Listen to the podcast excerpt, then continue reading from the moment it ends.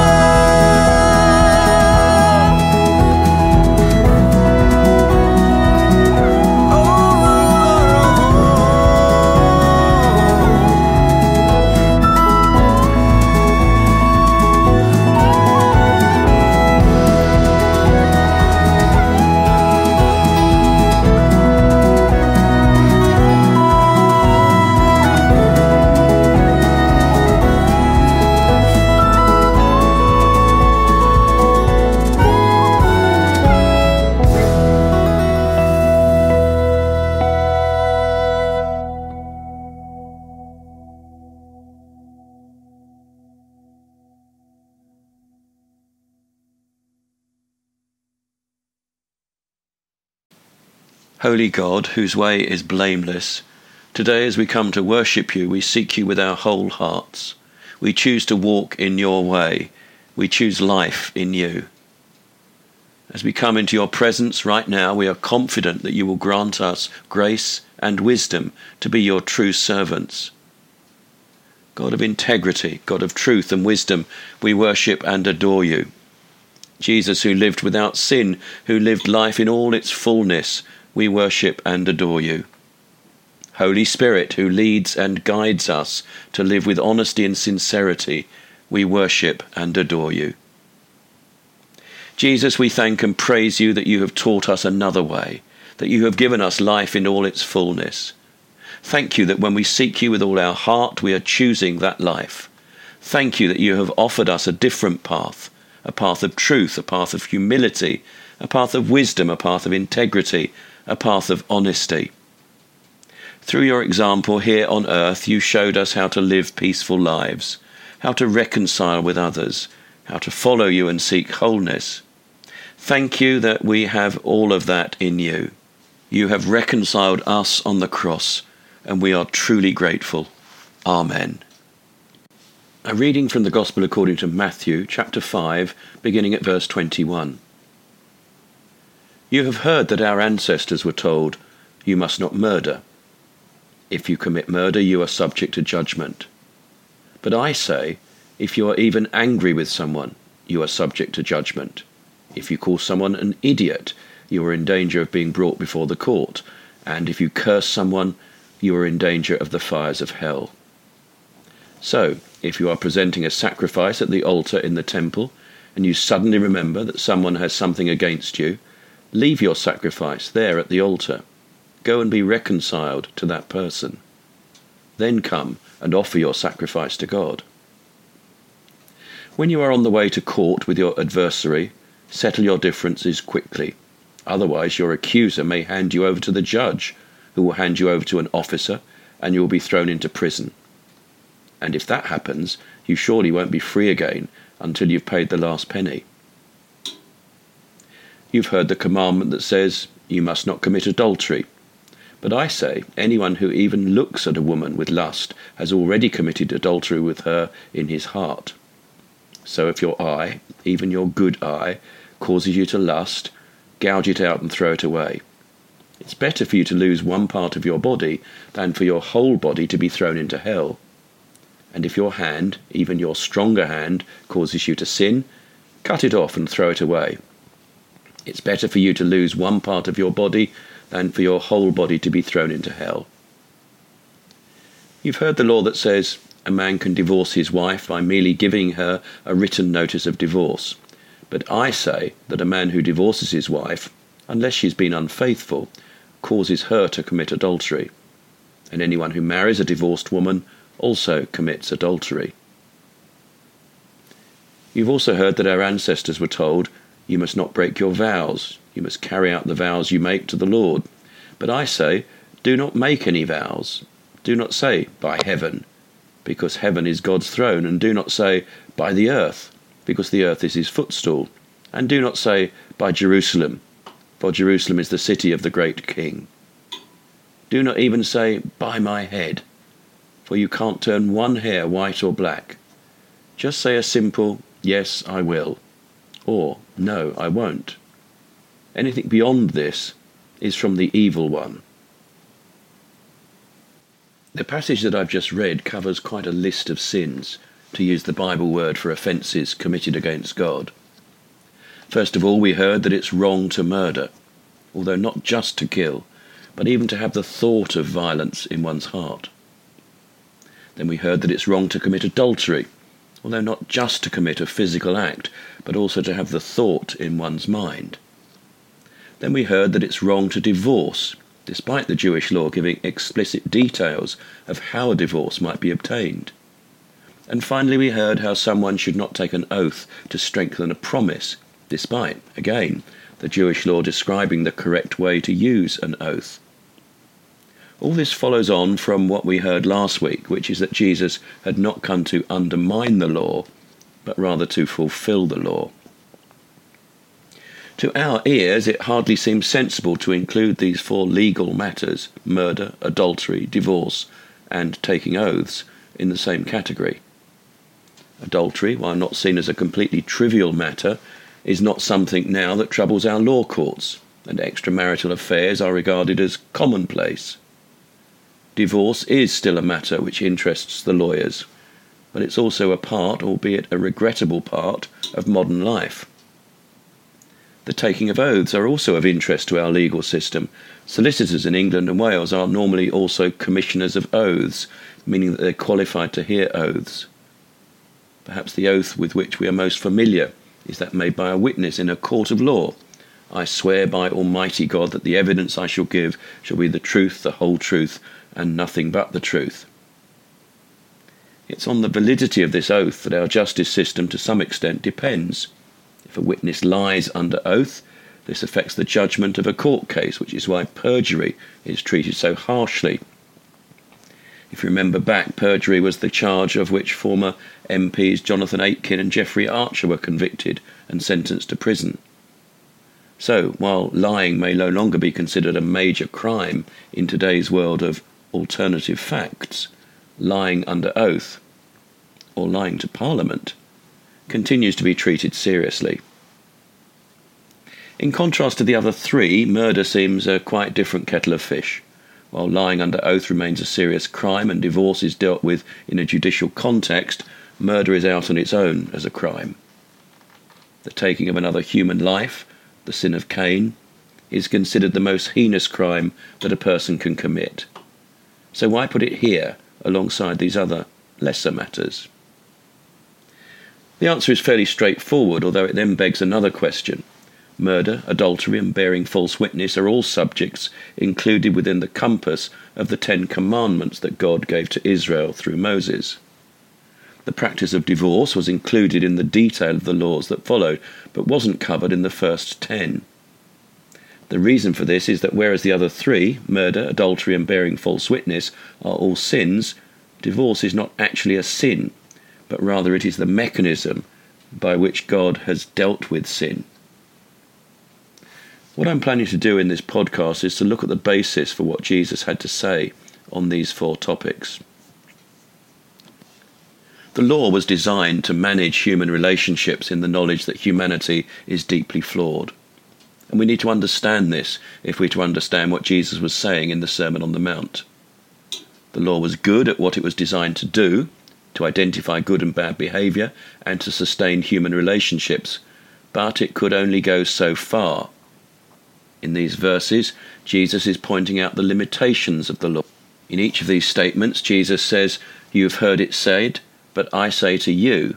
And each time he begins by giving an example of what the law says before offering an alternative view. Taking the example of murder, Jesus reminds people that the law says, Thou shalt not commit murder, before going on to extend the law to say that anyone who is even angry with his brother will be subject to judgment. Speaking of brothers, Genesis chapter 4 tells the story of Cain and Abel. Cain worked the land while Abel looked after the sheep, but the two brothers fell out over the way in which their offerings were received by God, as Cain was jealous of how his brother seemed to be looked upon with greater favour. This caused Cain to plot against his brother and subsequently to murder him. There are some traditions outside the Bible about two brothers that suggest that Cain had other reasons to be jealous of his brother. A book written a few hundred years after the time of Jesus describes how Cain and Abel had twin sisters who were promised to the brothers.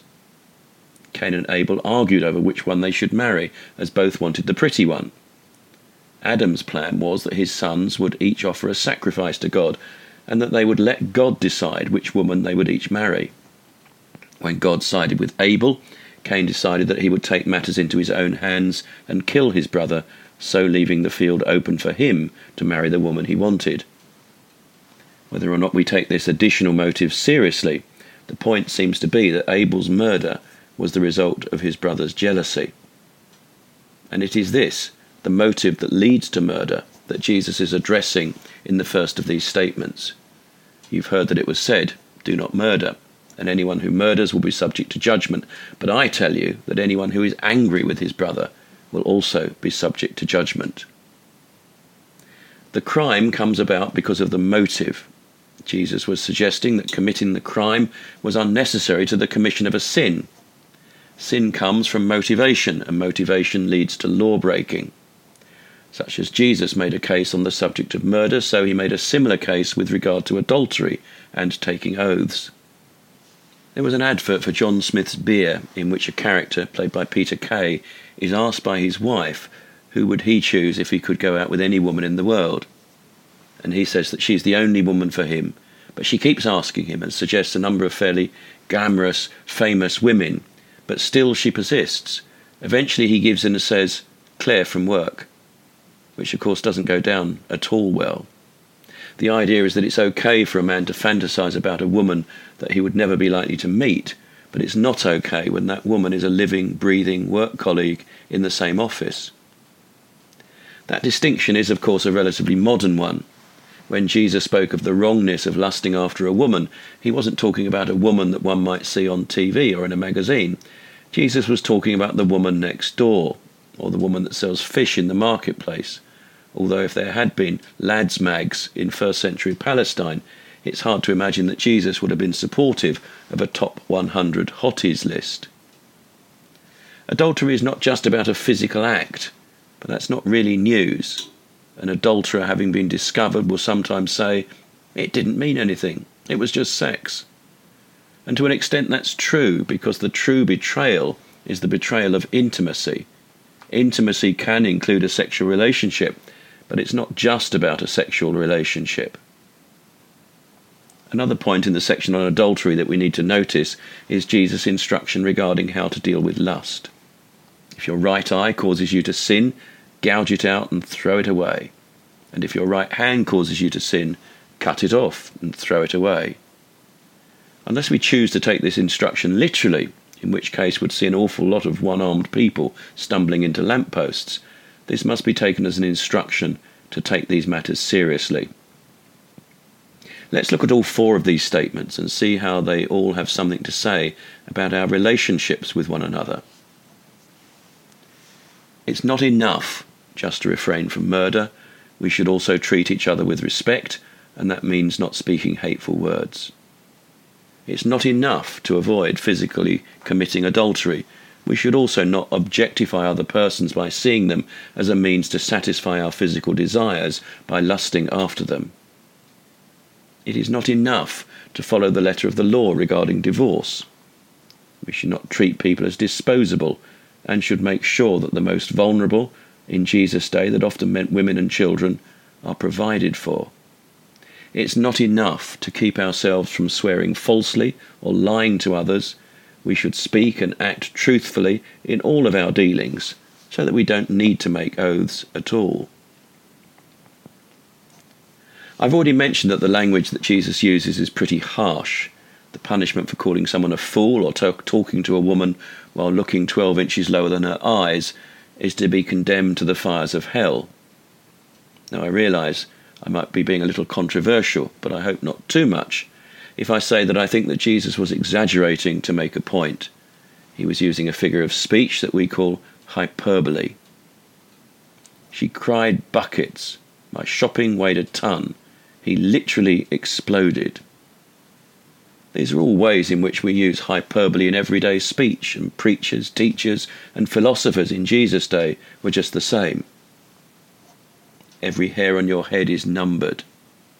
This is a tricky one in that there is no reason to think that God could not know how many hairs are on our heads, but the point of this statement is to demonstrate how much God cares about each one of us. It's not about how interested God is in our trichological status. The language Jesus uses in this passage is not to warn us that God is going to punish anyone who speaks harshly to another human being, nor that he's going to issue tickets to hell to those women who rushed home from church to watch Poldark. I believe that Jesus' use of words about hell here is to demonstrate that we can't hide behind the law and believe that as long as we're living as God intends, even if we snap at people, treat them like idiots, and are generally pretty mean, as long as we don't actually murder someone, then we're living a good life. No, no, and no, says Jesus. You're not supposed to live like this. This is not how God intends it to be. What are we to make of Jesus' attitude towards divorce? Well, I think that we need to look at it in relation to what he had to say regarding murder, adultery, and oaths. If we're not to take Jesus' command to self mutilate literally, then the same may be true for his words regarding a person who remarries being guilty of adultery. The point of these sayings seems to be that the law should not be seen as a target to which we should aim, but rather a concession, and in some cases, a minimum requirement. Divorce is not God's plan for his people, but it is a necessary concession, and to rule out remarriage is to go against the spirit of the law. Jesus came to announce and to inaugurate God's kingdom, and as part of this process, he described how we should live in God's kingdom. The coming of God's kingdom is the beginning of the restoration of paradise, the way of life that God intended for human beings. God's intention for us is that we live in peace, that our word is our bond, and that when we mate, we do so for life. But we have moved a long way from paradise, and we have a long way to go before we return there. In the meantime, God's law has helped his people stay close to him, but only Jesus can take us back to him. The moral imperatives that God has given are not like speed limits on a motorway, a starting point which we exceed by however much we think we can get away with. The law tells us what we have to do, but God wants us to aim higher. In his letter to Philemon, Paul asked the slave owner to take back Onesimus, his runaway slave, and to forgive him. Confident of your obedience, I write to you, Paul writes, knowing that you will do even more than I ask. And that's what God wants from us. He's given us the law, but He wants more from us. The law is there as a concession, a minimum requirement like maths and English GCSEs. But God wants more from us because He loves us and He wants us to love Him too. Whether you keep the law or you break it, you're still in the kingdom. So maybe the law isn't the way we earn God's favour or merit a place in God's kingdom. Maybe the law is, as Martin Luther and the other reformers so often stressed, the precious gift of an adoring parent given to beloved children, urging them to treat each other well. Someone has said that verses 23 and 24 of our passage suggest that God would rather have us tend and mend our relationships with one another than come to church. If you're offering your gift at the altar, and there remember that your brother or sister has something against you, leave your gift there in front of the altar. First go and be reconciled to them, then come and offer your gift. Some people have interpreted this as meaning that we should refrain from communion if there is bad feeling between us and another member. But I'm not sure I know of anyone suggesting that they meet someone in Costa to clear the air on a Sunday morning rather than come to church. But if that seems right for you, then do it. But I'm going to suggest something else that you might find more manageable. Call to mind one of the relationships in your lives that is most important to you, one that's healthy and whole and good and sustains you regularly. Think about what makes that a good relationship, about why it's so important, and then give God thanks for that person and the relationship that they share with you. Next, I'd like you to call to mind another relationship that's important to you but that has suffered some damage.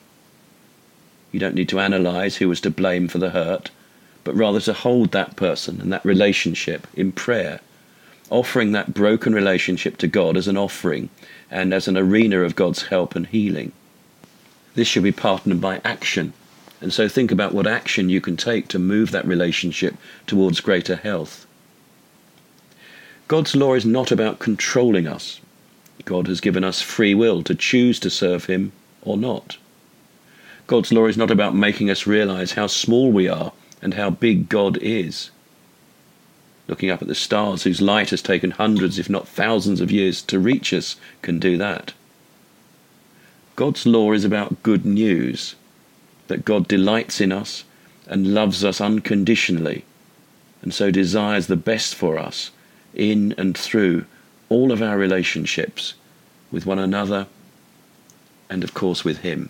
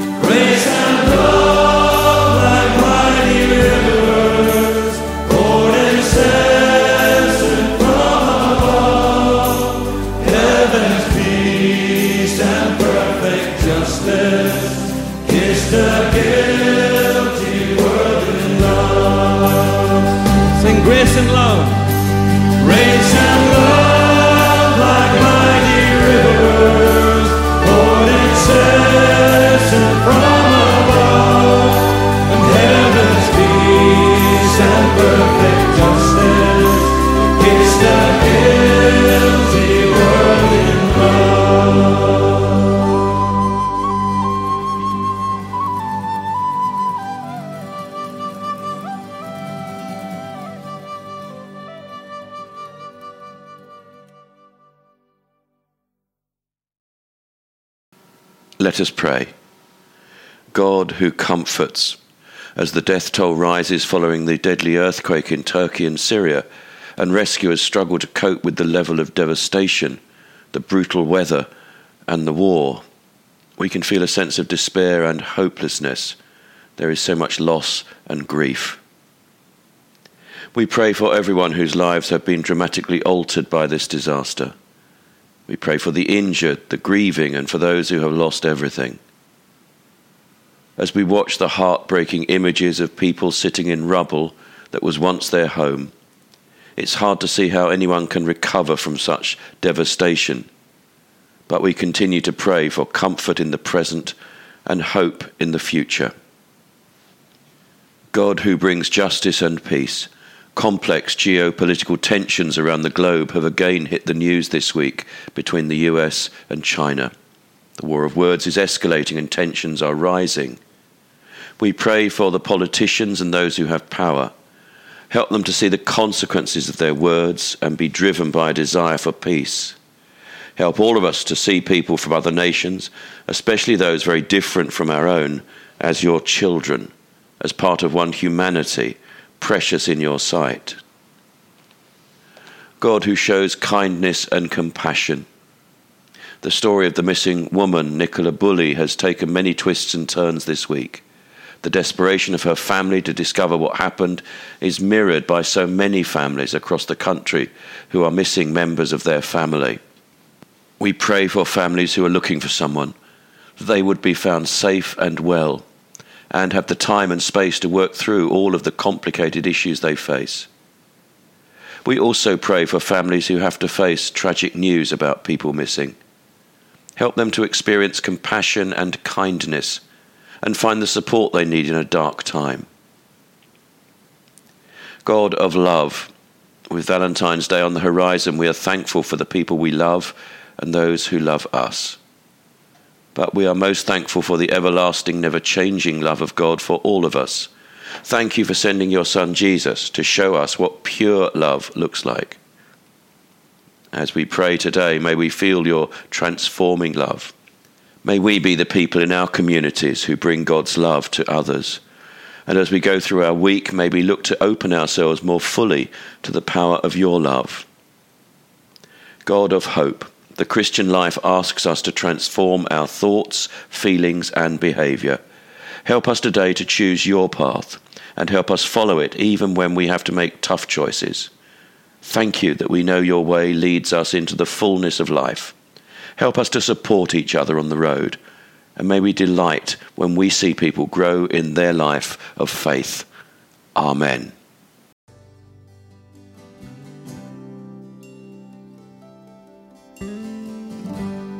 When I survey the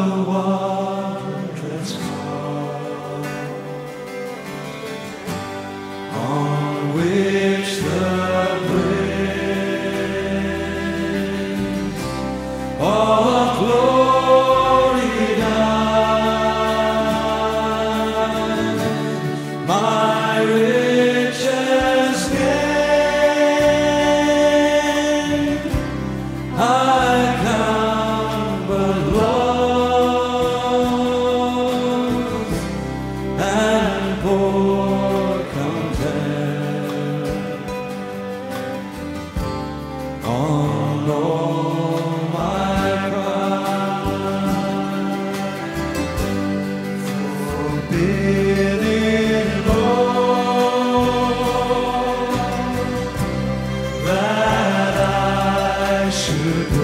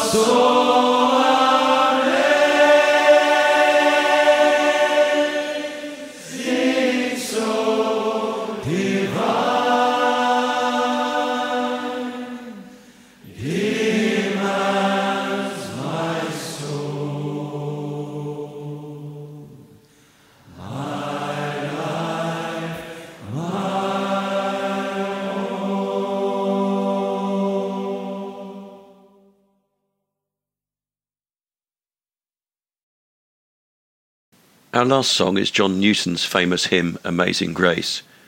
It's sung a cappella by Whitney Houston in this version. But first, a final prayer. Loving Lord, we want to use our strong feelings to bring change, our words to encourage, our gifts to heal, our eyes to see as you see, our hands to give help. Lord, we choose life. We choose you. Amen.